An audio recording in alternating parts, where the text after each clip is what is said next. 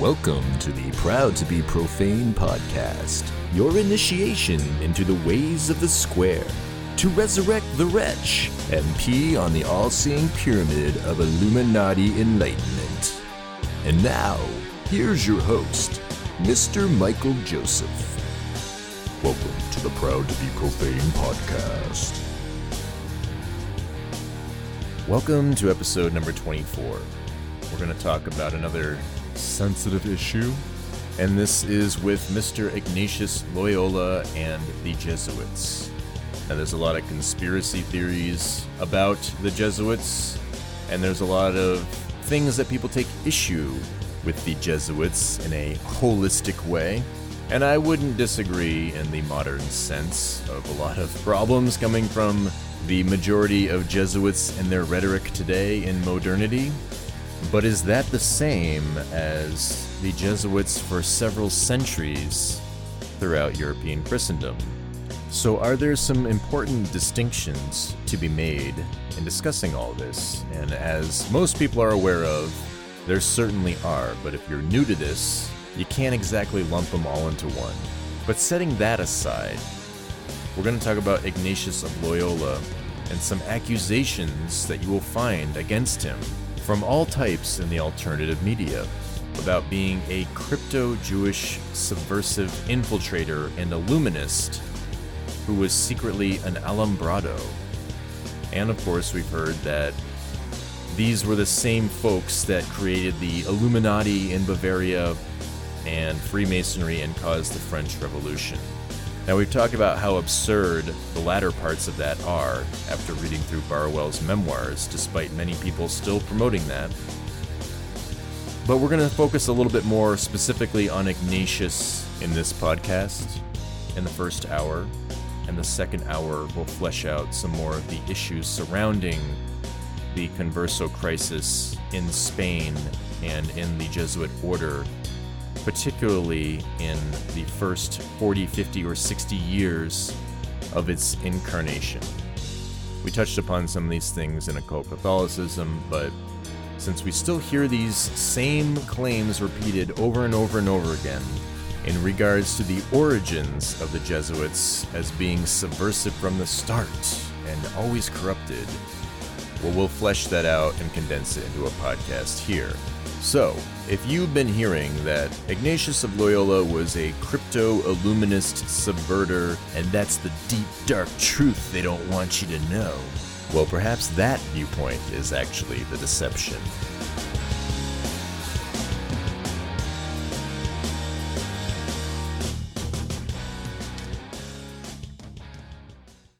Welcome to episode number 24. We're going to talk about the Jesuits today, and specifically Ignatius of Loyola.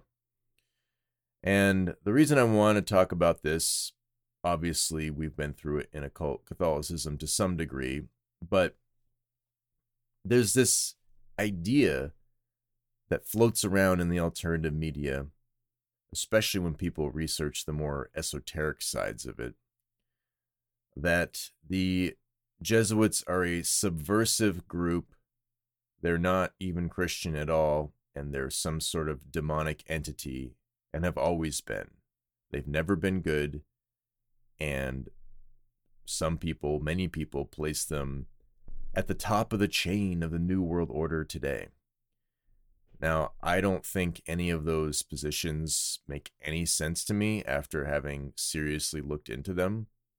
I certainly considered them because when you quote unquote wake up and have no idea what's going on, and you were vastly undereducated uh, or given an education that had so much propaganda and things that didn't really make sense, then you're impressionable and you're open to all kinds of crazy stuff, especially if you believe that the media is not exactly forthcoming on most major events or things happening and you don't really trust anything, right? So why should I trust the Jesuits?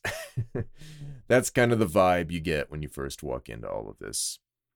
But I noticed that when I looked through some of the, uh, I guess, Jesuit fear porn, as I call it, um, usually coming from more Protestant minded folks, but of course there is an esoteric side as well.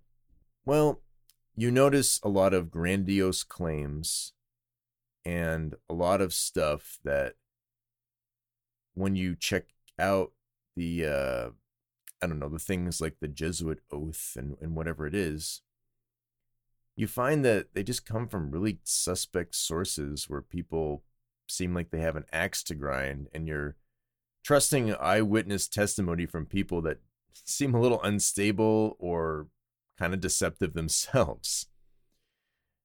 And not to mention making the distinctions between infiltration and the actual bulk of the order throughout the centuries. And one of the books that I think really helps set aside a lot of that nonsense is the book by Robert Alexander Maryks' The Jesuit Order as a Synagogue of Jews.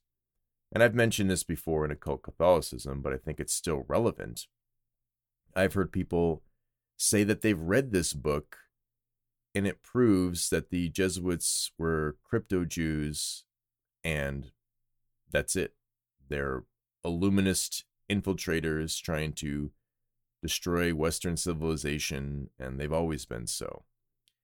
And if you read the book and you come away with that, I just don't get it.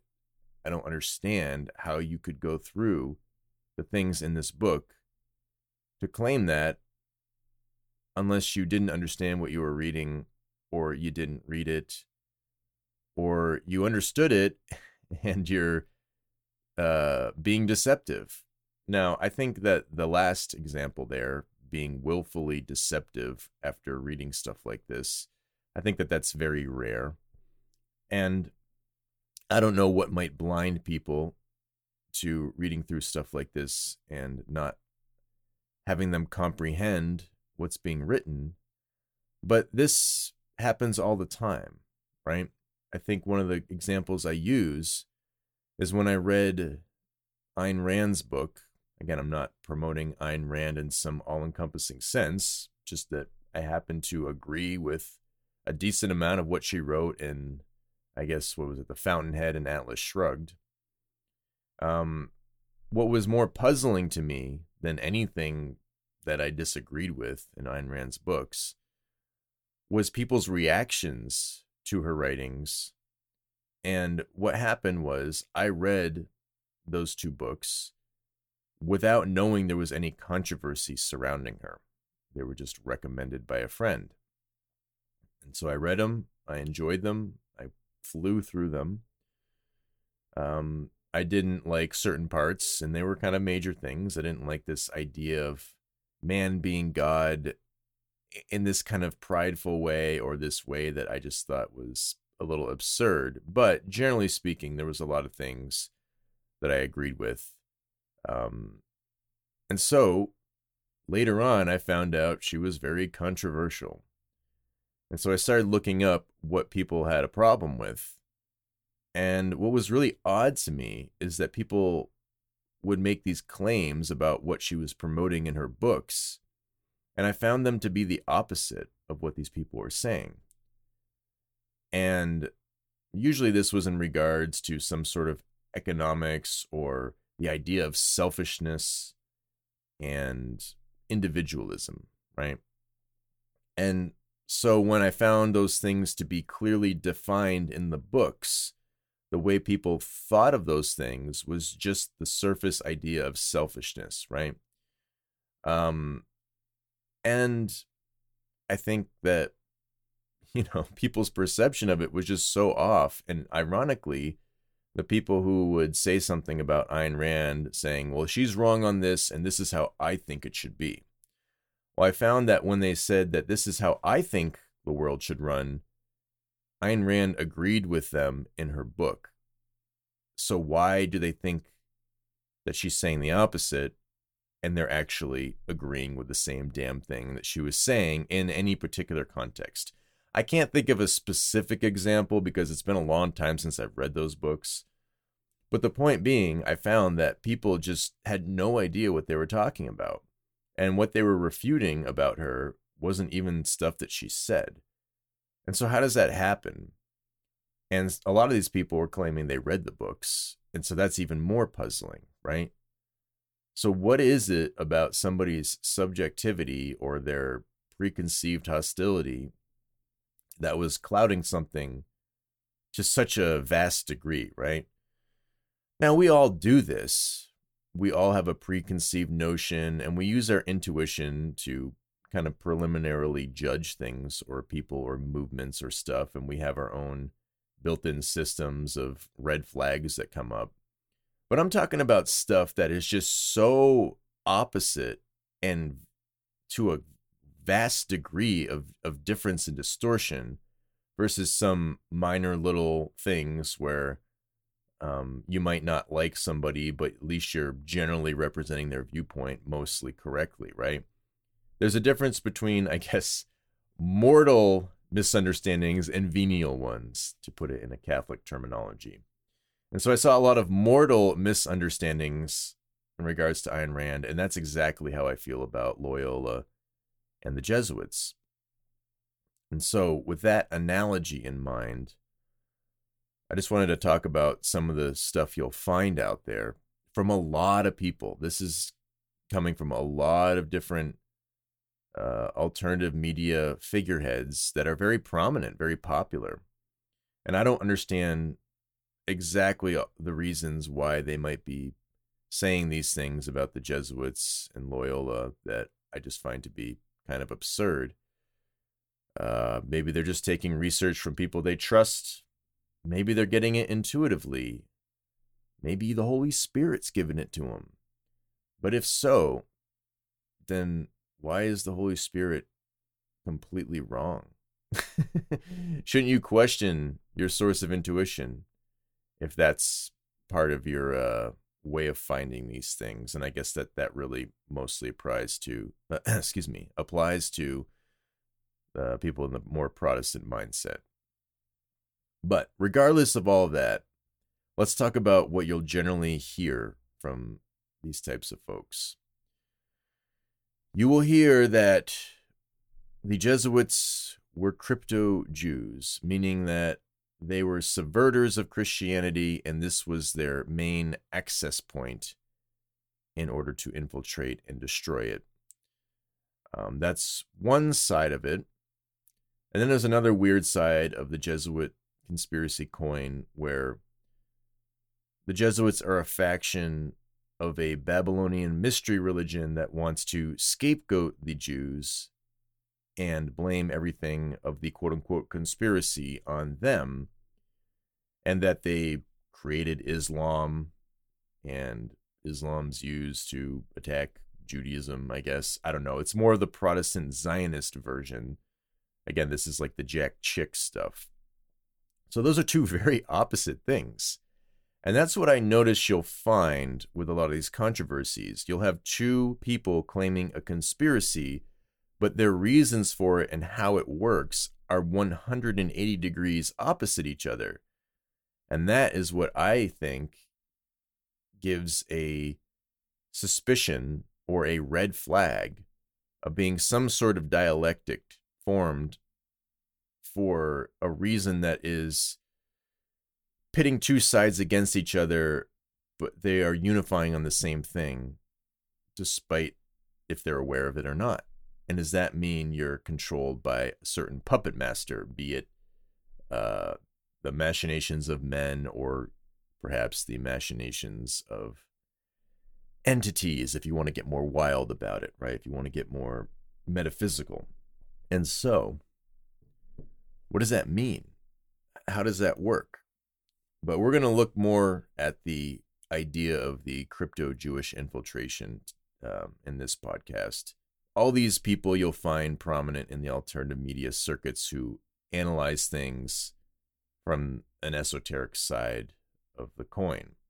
Um, generally speaking, they all have some big problem with the Jesuits as being tied to these New World Order elite factions, even if they disagree on how to deal with those things. Now, I'm not making some comment on those guys. I'm just saying, objectively, they promote stuff like this.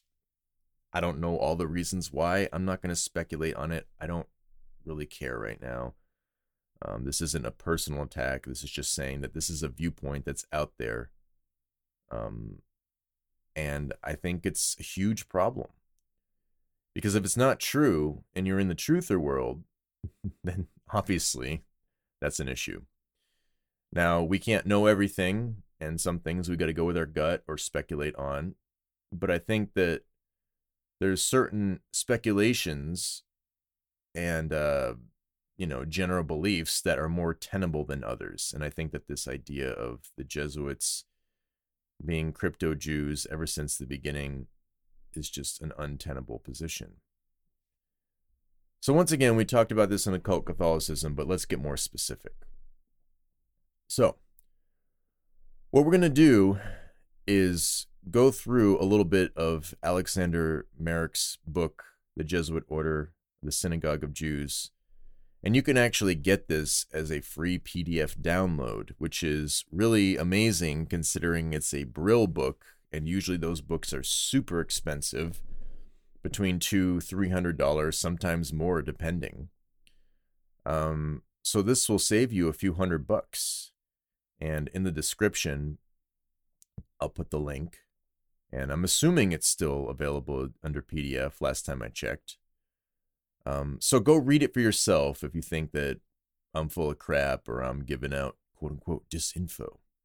And I'd also say that the people who promote these things and they're not out there being researchers or going on different channels and giving interviews and whatever, if these are people who are just listening to those types, taking in information, doing stuff on their own, and they're not actually going out there and trying to put out info, you know, this isn't really as focused on that. But when people say that they've read these same books that we're going through and they're coming to 180 degree opposite conclusions, well, that's something people might want to know about and be concerned about. And so these things are out there. These things are causing confusion. And again, I don't know the reasons why. I can speculate, but we're not going to focus on the personal issues with people promoting this idea, but we want to try to rectify it because when you do hear it, perhaps it will help you slice that area out if people start promoting this rhetoric of Ignatius Loyola being a crypto Jew or an illuminist, an alumbrado as they call it, and that is somehow tied to the Bavarian Illuminati, or insert any conspiracy theory on that here whatever version. So, what we're going to do is go to page 63 of Maryks' book. And so, if someone was to be a crypto Jewish infiltrator, if you are going to have some sort of belief in the quote unquote Jewish conspiracy, um, we're going to try to take as much of a balanced approach to this as possible. But if that was to be objectively true here with the Jesuits, well, you would probably find certain patterns of behavior and what they would promote or support that would be beneficial to Jewish power or emancipation because during this time, for the most part, they were not let into power or there were restrictions because there was a battle, and the Catholics knew things that were in the Talmud and what they said about Jesus Christ and his mother Mary, amongst other things dealing with the Gentiles. And so, not letting them into power, it's not like that's some irrational thing.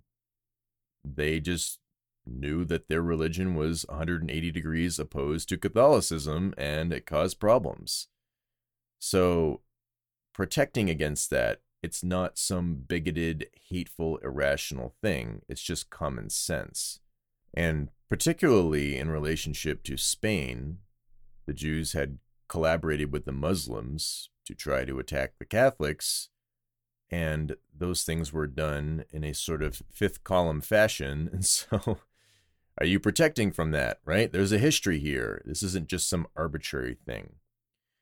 And so the point being, if these Jesuits, on the whole, would be attempting to implement policies that would be favorable and useful to the Jews, right? Now, the Jews had been expelled from Spain at this point when the Jesuits came into creation. And so this is really a battle of crypto Judaism. This would be the last issue to deal with if the Jews had moved on to Amsterdam or Turkey or the New World. And anytime they're referred to in Maryks' book, it would be referring mostly to the Papal States' policies on Jews living there, such as in Italy.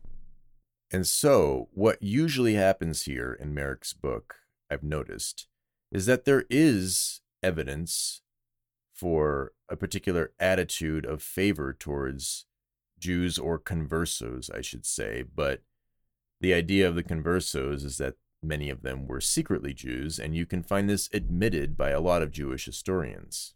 Now, some will take the sincere conversion narrative and act like that was always the case, but there's actually, I think, relatively few that do that as far as I've come across. But what the conspiracy side will do is they will take Loyola's favorable moments or openness to conversos as proof of being a converso himself or some sort of infiltrator. And they miss the other side that balances out that equation and ironically would just be the Catholic policy where, yes, there is an admittance that there is a problem with Jews who convert and aren't sincere. That's a thing. It's not like they're just going to ignore that, but you don't reject them because they're Jewish from converting. That's against the entire message of the gospel in the Catholic Church, despite some quote unquote old Christians, as they called them, being a little bit more elitist about it and a little bit more uh, in fear of such things and leading to stuff like the purity of blood laws, limpieza, as they called it.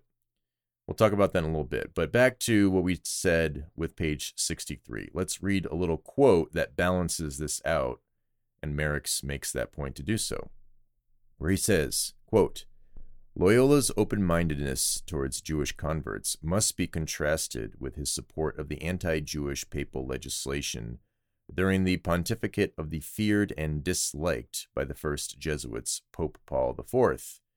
Indeed, Loyola had many copies of Carafa's most discriminatory bull, which they list the bull in Latin. I'm not going to say it because I'll probably mispronounce it.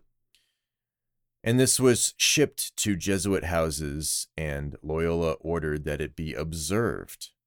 So, if there is a discriminatory papal bull coming out that is saying we need to not let the Jews have power or, you know, keep them in the ghettos or, or whatever is going on. Well, Loyola is distributing that. And if he was a crypto Jewish infiltrator, wouldn't he take all of those copies and just burn them, throw them somewhere else, try not to distribute them? He was obedient to the anti Jewish policies coming from the Pope. Even if he didn't agree with them or parts of them, he was still observing it and even spreading out copies of it. So that is really just counterproductive behavior for somebody who is an alleged crypto Jewish infiltrator. Continuing.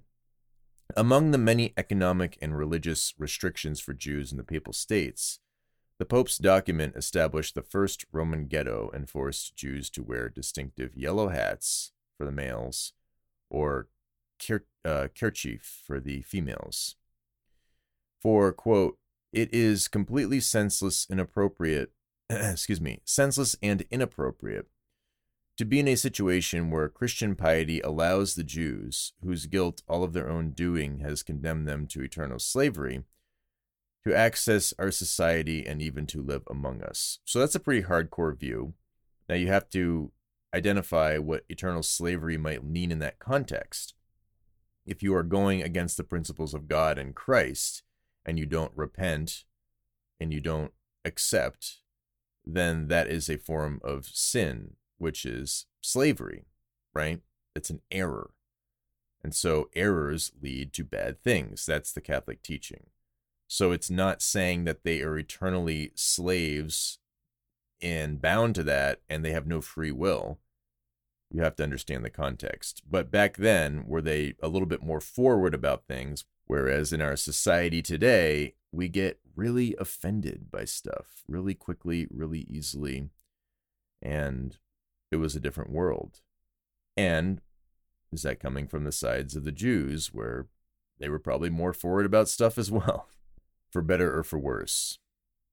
Continuing, quote, Loyola, despite his reservations, obeyed the Vicar of Christ unconditionally.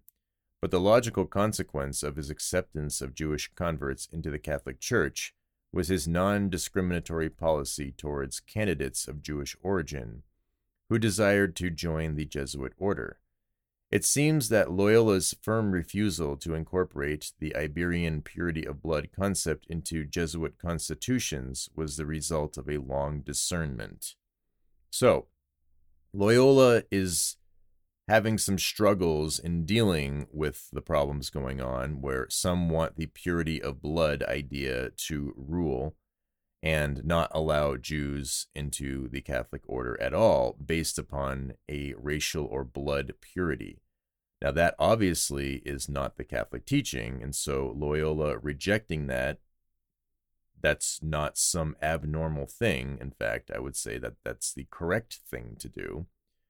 That he wasn't going to get all Nazi about it, right? And this is what often is accused of the Catholic Church is leading to Nazism, which is absurd once you start reading Nazi propaganda against the Catholic Church.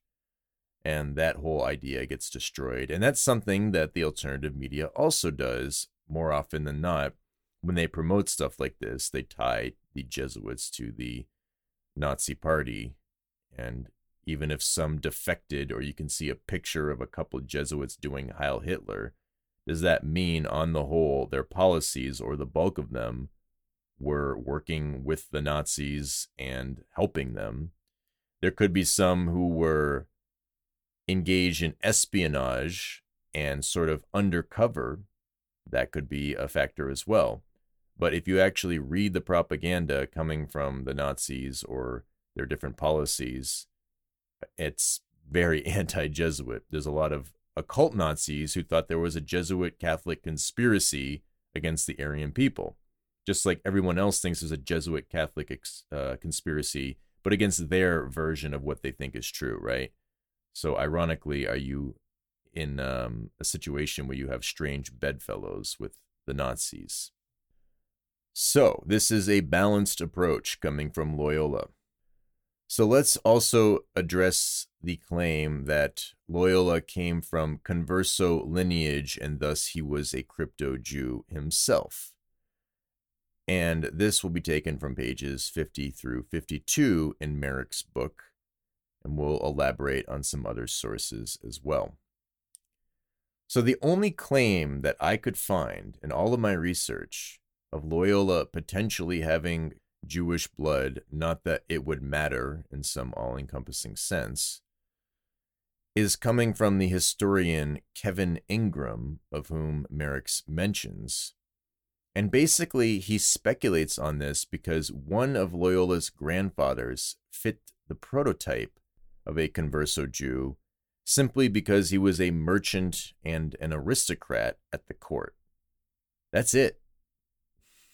That's hardly an open and shut case of Ignatius Loyola's crypto Judaism, the speculation of a stereotype of what some Jews were in the Spanish courts. So I don't understand why people in the truther world are promoting this idea like it's some fact. I mean, this is just pure speculation. And we'll find out that even if it was true, it's really just completely irrelevant. So people are blowing something up that's just minor and insignificant and making this huge idol out of it or anti idol, uh, straw man, if you will. Or if you want to make a biblical analogy, they are taking the speck in someone else's eye and ignoring the log in their own because their logic just doesn't make any sense as to the level that they are making a huge deal about this. And so what I did was I went to Kevin Ingram's book called Converso Nonconformism in Early Modern Spain, and from pages 41 through 42, which you can read on Google Books if you'd like. Well, we're going to read his actual claim on this. And so he states, quote, Loyola's sympathetic attitudes towards conversos should raise the question was he himself from a Jewish background? The saint's biographers, however, avoided this line of inquiry, preferring to focus on his paternal family's noble Basque roots for clues to his spiritual character. The Loyolas, it is true, were of an old, I'm going to butcher this name, Guipuzcoan family, basically an older Spanish family, Christian family, whose Hidalgo lineage possibly stretched back to the 13th century. So if Loyola is living in the 16th century, that's several hundred years, right? So his roots mostly go back, especially on his father's side, to an old Christian lineage that has no Judaism in it whatsoever. So that's just an established fact. However, on his mother's side, continuing, he says, they were well heeled parvenus, I don't know what that means, probably just some Spanish term, who had become wealthy through trade before turning their attention toward improving their social status. Ignatius's maternal grandfather, Dr. Martin Garcia de Licona, well, his name was taken from the Basque port town, was both a trader and a letrado or bureaucrat who had risen through the royal court's administrative ranks to become auditor for the Court of Appeal at Valladolid and advisor to the Catholic monarch. So sorry I'm pronouncing all these Spanish words terribly, but the point is Ignatius's maternal grandfather was a trader and part of the administration on some level and some sort of auditor for the court. Does that prove that he was Jewish? Not exactly. And so he says, quote, Were Ignatius of Loyola's maternal family conversos? The fact that Martin Garcia de Licona was both a merchant and a letrado is certainly suggestive. So it's suggestive. It's not ironclad. However, if the Liconas had Jewish roots, it is unlikely that Loyola would have even been aware of this while growing up in the Basque country, where everyone maintained the conceit of an old Christian Hidalgo ancestry. It thus would have had no impact on his attitude to the new Christians. So even if this was true, Loyola wouldn't even have known, and he wouldn't think he has any Judaism in his family. So what's the point? So how is this ironclad that Ignatius of Loyola was a crypto Jew? It's just absurd. But Mr. Ingram will speculate a little bit here, and he says, Did he, however, suspect something later as he established contact with a converso community in Castile, many of whose members had a similar profile to that of his maternal family? Loyola's early biographer and fellow Jesuit, Pedro Ribadeneyra, noted that on a number of occasions the Jesuit general had stated that he wished that he were of Jewish ancestry because Christ was born a Jew. Now, we're going to talk about that quote in a second. But the point is that Loyola is establishing contact with some converso family and because they had a similar profile to his grandfather, who was a merchant, that means that he started to suspect that he was part Jewish. And all of a sudden, that is why he was favorable to the Jews. I mean, these are stretches here.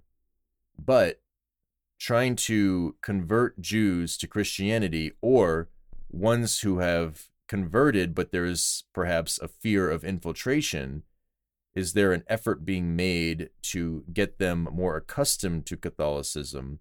Because in Kamen's Inquisition, as we've previously spoken about, that was one of the common complaints, and I would agree that this is a legit complaint.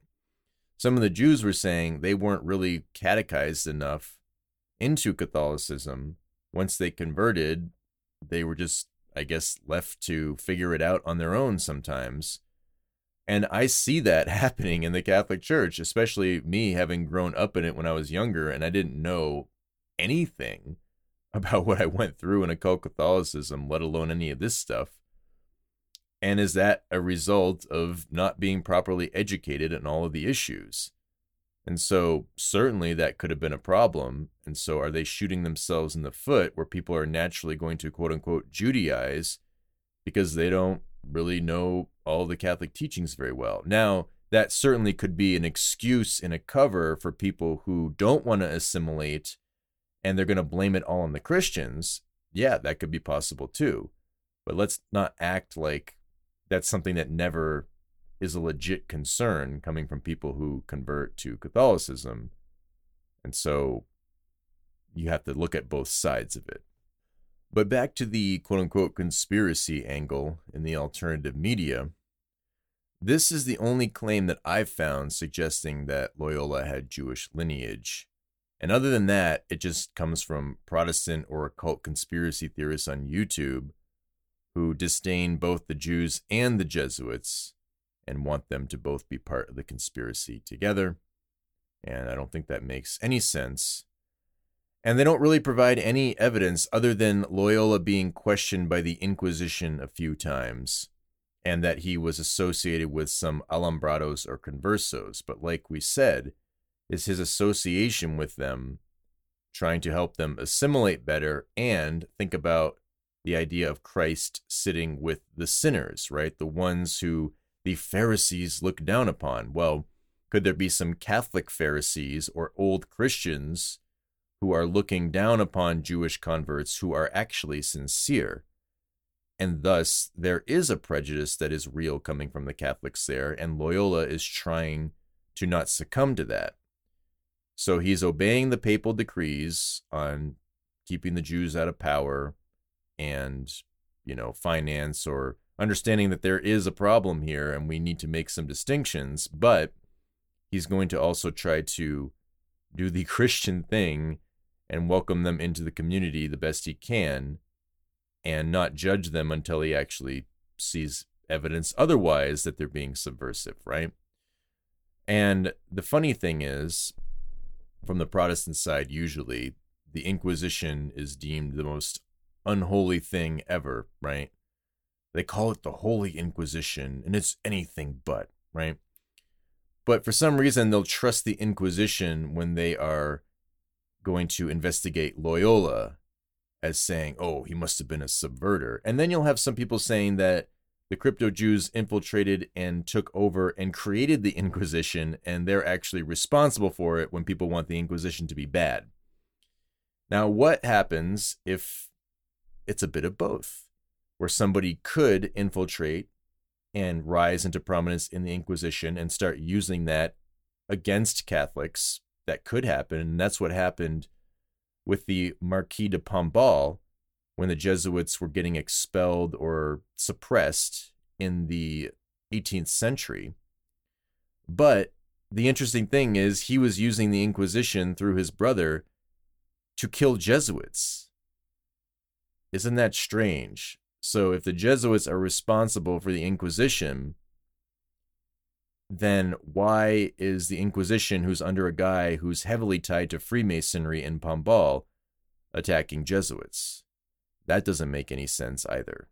And we won't elaborate on that affair any more than we need to here. This is something that we covered in Barruel's memoirs recently, so if you're interested in that, you can sign up for the member section and go to that series. But back to Loyola being investigated by the Inquisition. One thing that Maryks' book illustrates on pages 51 through 52 is that he was denounced to the Inquisition by a converso who was actually previously defending his own brother against attacks from the Inquisition. So this does not follow as part of the quote unquote conspiracy, whereas if Ignatius was indeed a converso crypto infiltrator, why is another converso who is trying to defend his brother who is trying to enter a Catholic order against the Inquisition? Well, why wouldn't they be working together here? See what I'm saying? Why is a converso denouncing Loyola to the Inquisition if they are crypto Jews working together to destroy and get rid of the Inquisition? That doesn't make any sense. And so this is the story of the Ortiz brothers. And regardless, Loyola is acquitted. He is not charged with any of the quote unquote heresies he was accused of. And is this something that is uh, akin to the Jesuits, where they do look towards harmonizing with different cultures on issues that can be brought into Catholicism on some level? And sometimes they went a little too far and they brought in a little bit too many of the maybe pagan elements or ceremonies. This is an accusation, and this is where them and the Franciscans or the Dominicans kind of held each other in check. But is that also part of Catholicism where you're looking at things like Greek mythology or pagan mythology and they were grafting in the stuff that worked, the stuff that they could harmonize with? That's not an unusual tactic sometimes you can fall to one side or the other. That's a very tough line to toe from the Catholic perspective. And that's something that I have to deal with all the time with dealing with some of the astrology stuff within Catholicism that we touched upon at the end of the Occult Catholicism series. And so oftentimes, your own kind can look at you with suspicion when you're trying to walk that tightrope, if you can see what I'm saying. So the point is, all of these issues are very complex. There's a wide variety of motivations for people, whether they are a Jew converting to Catholicism or an old Christian observing a Jew who has converted to Catholicism. And so we can bring it to another angle here, where we had this alleged quote coming from the fellow Jesuit Mr. Pedro on how Loyola wished he was born of the line of Christ because Christ was a Jew. Now, I would posit that that quote, in and of itself, doesn't mean anything. In fact, if he was obsessing about Christ, then that would be consistent, trying to imitate him. But also, if he's trying to harmonize with the conversos and not demonize them in some overt sense, like some of the old Christians who could get more uppity about it, doesn't mean that they didn't have proper reasons to be or things to be concerned about, but despite any elitism that was unwarranted, could that have been a way to harmonize with them, right? Or on the flip side, this guy who is his biographer was actually a converso himself, and even Maryks says that this guy was a closet converso who, quote, may have had an agenda in spreading this information and concealing other information. And what's interesting is that this particular converso was caught masking his own origins, meaning he didn't want people to know he came from Jewish lineage. And so he's being a little deceptive already with his lineage. And was he trying to do some sort of funky manipulation here because he's the biographer of Loyola? And is he trying to insert more Judaism into him than is actually found. That could be an agenda, and Maryks even identifies that. Now, this comes from another Brill book by Maryks, A Companion to Ignatius of Loyola, and taken from pages 84 through 86. That's where you will find this suspicion of these biographers of Loyola being conversos themselves who have a history of hiding their Jewish lineage, and they're going to tell you what Loyola thought of the Jews and wanting to be born to the line of Christ. So the point is, that quote in and of itself is just suspect for a lot of different reasons. But even if it were true, it doesn't matter. Same as if Loyola had a grandfather on his mother's side who had Jewish lineage, that doesn't matter either in the grand scheme of things. So, all of these conspiracy theories about this, if you look at the actual information on it, none of them hold any weight. None of them are tenable. And so that's what we're trying to say here. Don't get overly invested in these ideas because there's just not much evidence to corroborate them. It's all purely speculation. And people talk about these things like they're facts.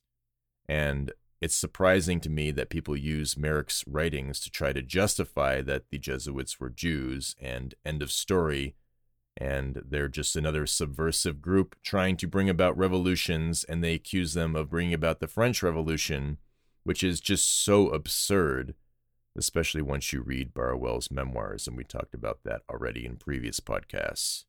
And apparently, one of these other quotes was that Loyola wanted to be born, quote, of the same blood of Jesus and Mary. And so, to wrap this up, as far as I've found, most of the controversial quotes allegedly from Loyola that are overly philo-Semitic are from converso Jewish testimonies, some of which, as we just showed, had a history of concealing their identity, i.e., they weren't being so honest about things. So, how much should we put stock in these quotes that they say Loyola allegedly said about wanting to be born of the line of Mary and Christ? So, moving on, let's talk about Ignatius Loyola being supportive of both the Roman and Portuguese Inquisitions, despite any reservations he had about the institution at particular points and for any particular reason, depending on the context of the situation. So, we're going to go to another Brill book, The Friars and Jews in the Middle Ages and the Renaissance, from pages 300 through 301 and also 309 to source some of the key issues here, where they state, quote, Ignatius of Loyola was one of the major proponents of a conversionary program at Rome, and possibly the founder of the Roman Casa dei Catechumeni, and certainly an opponent of the introduction of the norms of limpieza de sangre in his new Society of Jesus. So limpieza de sangre is the purity of blood, that is taking it to a racial understanding of the Jewish issue, much like the Nazis, and that is something that we are not promoting, and we agree with Ignatius of Loyola for not doing that.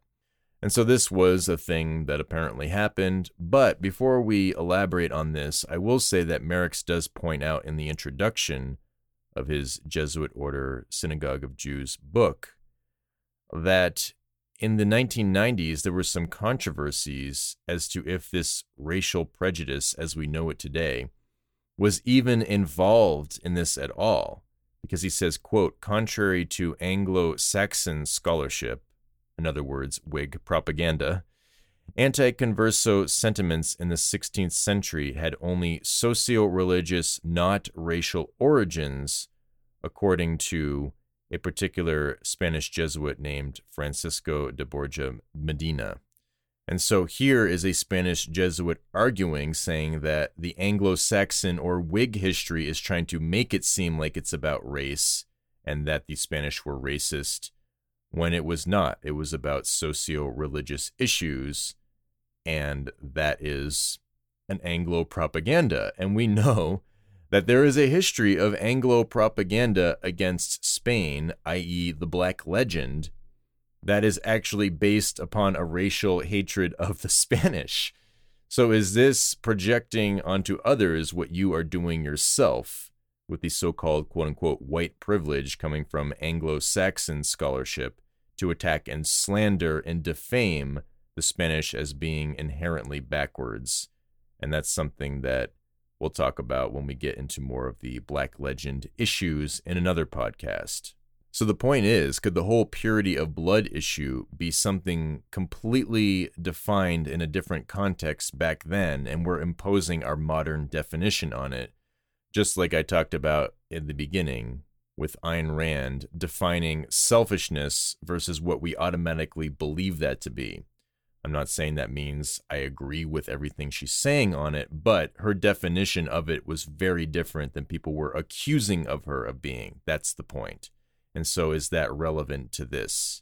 And I'd love to learn more about this issue, but Maryks only mentions it in passing in the introduction. So, that is a deeper study. I don't really know where to look for for that, but I am suspect because I do know of a lot of Anglo propaganda against Catholic Spain. So, back to the quote from the Friars and Jews in the Middle Ages book of this Limpieza de Sangre and the New Society of Jesus. Well, they say Loyola was also one of the ideologues of the Roman Inquisition who took the side of the Portuguese courts in its conflict with Rome over the institution of a Spanish type Inquisition in Portugal. So apparently, they're trying to institute a more Spanish type Inquisition, which is the worst of all of them, right? That's like the worst Dark Ages thing you could ever have is the Spanish Inquisition, according to the modern propaganda. So Loyola wants that style of one, or he's supporting it in Portugal. So Loyola is supporting the worst of the worst of the Inquisition, which was looking out for crypto Jews, and Loyola is supporting it. So if he was a crypto Jewish infiltrator, why would he support that? It would make no sense. And continuing, they state, quote, that Loyola was wholehearted in his support of the Portuguese Inquisition this seems undeniable, and the role of Ignatius and his Jesuit order in reinforcing the Inquisition is beyond question. So, on the whole, especially under Loyola, the Jesuits were completely supportive in enforcing the Inquisition. Now, when we get to the Memorialistas revolt against Rome with the Jesuits, that might take a little bit more nuance to discern. But the evidence that we're getting from scholarship here is not helping the quote unquote conspiracy theorists on Loyola being a secret crypto Jew. And in fact, if you go to some of the more quote unquote conspiratorial Catholic writers on the other side of the coin, like we've seen in the plot against the church, well, they say that the main tell of a crypto Jewish infiltrator who's trying to subvert and is not sincere in their Catholicism is that they will attack the institution of the Inquisition. And so Loyola is certainly not doing that along with the Jesuits that he is in command of. And really think about it. If he was investigated by the Inquisition two or three times, I don't remember the exact number, but the point being, wouldn't he have a little bit of hostility towards it? You know, if it was the nature of men, right? The man is after you, they bring you in for questioning. You would think that if he was a crypto infiltrator, he would do even more to try to bash the Inquisition and get rid of it. But even after having been examined by it and arrested by it, he's still in support of it. So that doesn't help the argument from the conspiracy theorists on Jewish infiltration either. And what's also interesting is modern Jesuits will bash the Inquisition, like William W. Meissner, Messner. He wrote a book called The Ignatius of Loyola, The Psychology of a Saint. And from pages 214 through 215, he's going to bash Loyola for being too tied to the Dark Ages church. And this will make the distinction between the old school Jesuits and a modern infiltration of them and the mindset of those modern Jesuits that this guy will embody, where he states, quote, Equally disturbing was Ignatius's support for establishing the Inquisition in Rome and the Papal States. As Ravier notes, this was by no means or implying that Ignatius approved of the practices of the Inquisition without reserve. After all, he had his own difficulties with the Inquisition along the way, which we talked about. And when John III of Portugal had tried to turn the Portuguese Inquisition over to the Society, well, Ignatius put off the decision as long as possible and finally accepted the king's proposal with great reservations and regret. The original purpose had been to thwart the advance of Lutheranism in Italy, and Cardinal Carafa had pressured Paul III to establish the Roman Inquisition. Ignatius also urged other cardinals to support the project and pursued the Pope to approve it in 1542. Ignatius was moved by his fear of the spread of heretical doctrines, and one can only say that in this matter, as with his seemingly benign attitudes towards the Jews and his almost incomprehensible attitudes towards the care of the sick, Ignatius was immersed in the prejudices and misapprehensions of the age. Even saints are human. So, this modern Jesuit is saying to combat Lutheran heresy by the Inquisition or crypto Judaism, even if Loyola was favorable towards the Jews, well, that's still just a dark age disturbing superstition, and those were his faults, according to this modern Jesuit. So, if the Jesuits are all about the Inquisition, and the Inquisition is evil and crypto Jewish invention. Again, that's one of the viewpoints. I don't, know why. Why is this modern Jesuit, of whom more people in the alternative media complain about, bashing the Inquisition and Loyola's support of it? That doesn't make sense for that particular conspiracy theory. So, whichever conspiracy theory about the Jesuits it is, that they invented the Inquisition to torture Jews, then that's the Jack Chick version, and that doesn't help, according to this guy.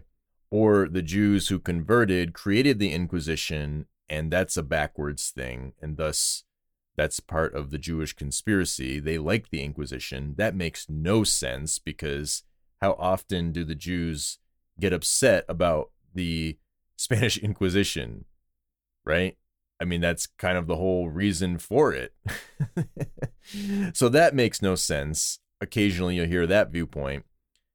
And on the flip side, the Jesuits supporting the Inquisition does not help the conspiracy theorist truthers who say that the Jesuits were infiltrating to try to subvert Christianity and things like the Inquisition, which were a bulwark against subversion.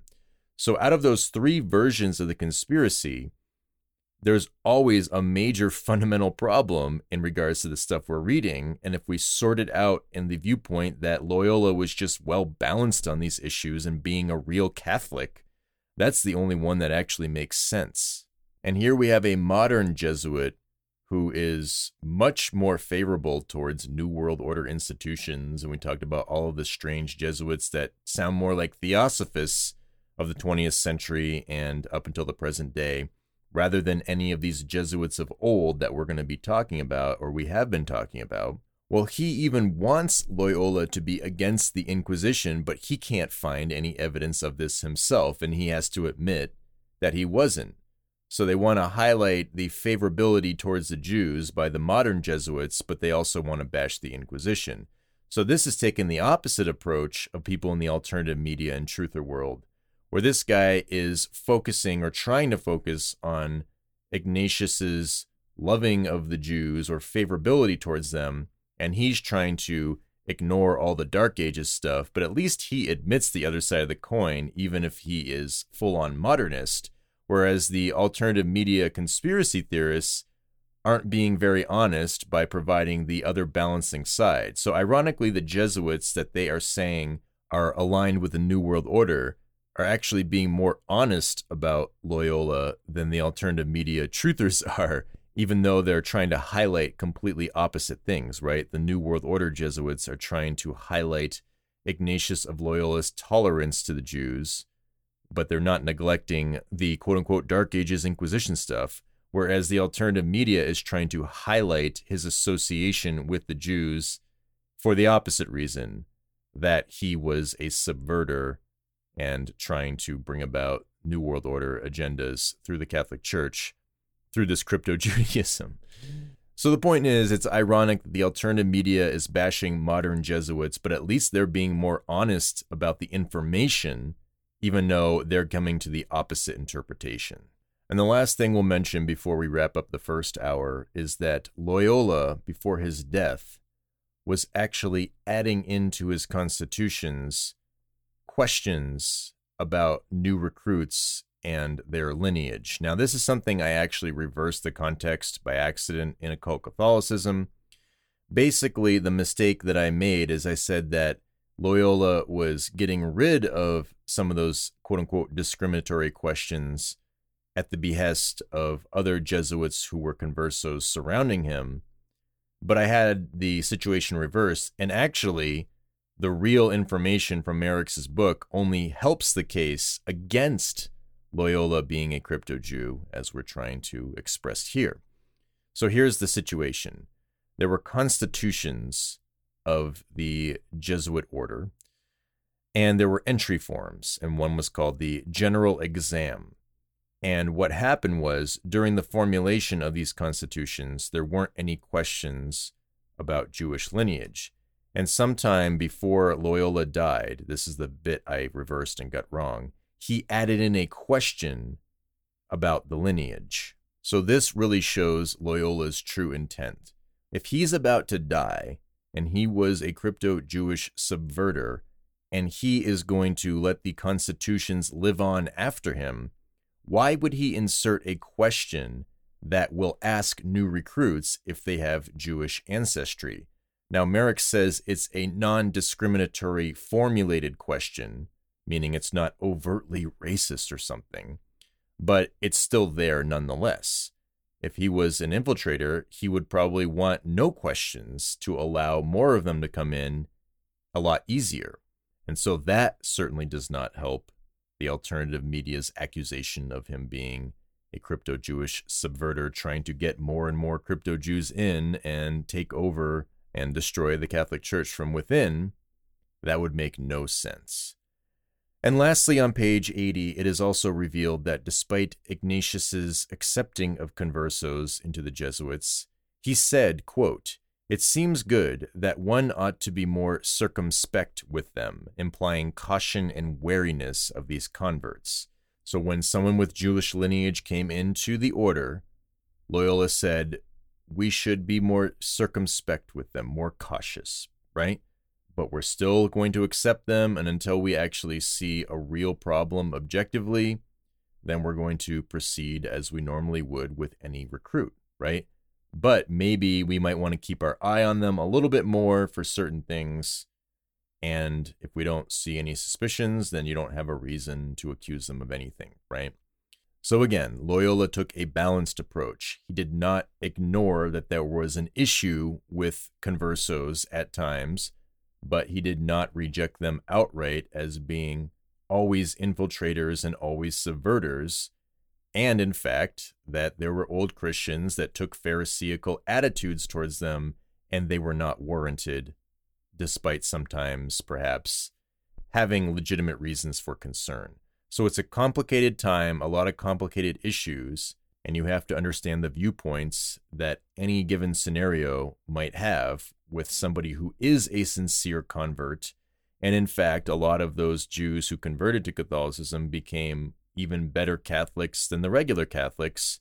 There were some that were probably more laxed, but just out of laziness, and some that were probably coordinating a subversion in order to try to take over. But there's a wide variety of motivations and reasons, and you can't just peg them all to being the same. And that's the important point. And unfortunately, that's what the alternative media is doing to Ignatius of Loyola, pegging him as having particular motivations because of some surface connections that are odd on the surface. But once you dig into the details, your point on that is completely disproven or it's just untenable. It doesn't make sense. It doesn't follow. You can have that speculation, but it's pure speculation at best. To gain access to the second tower, head to www.rockstaresoterica.com and become a member to gain all access to all content at all times. Or to purchase individual episodes such as this one, head to schism206.podbean.com.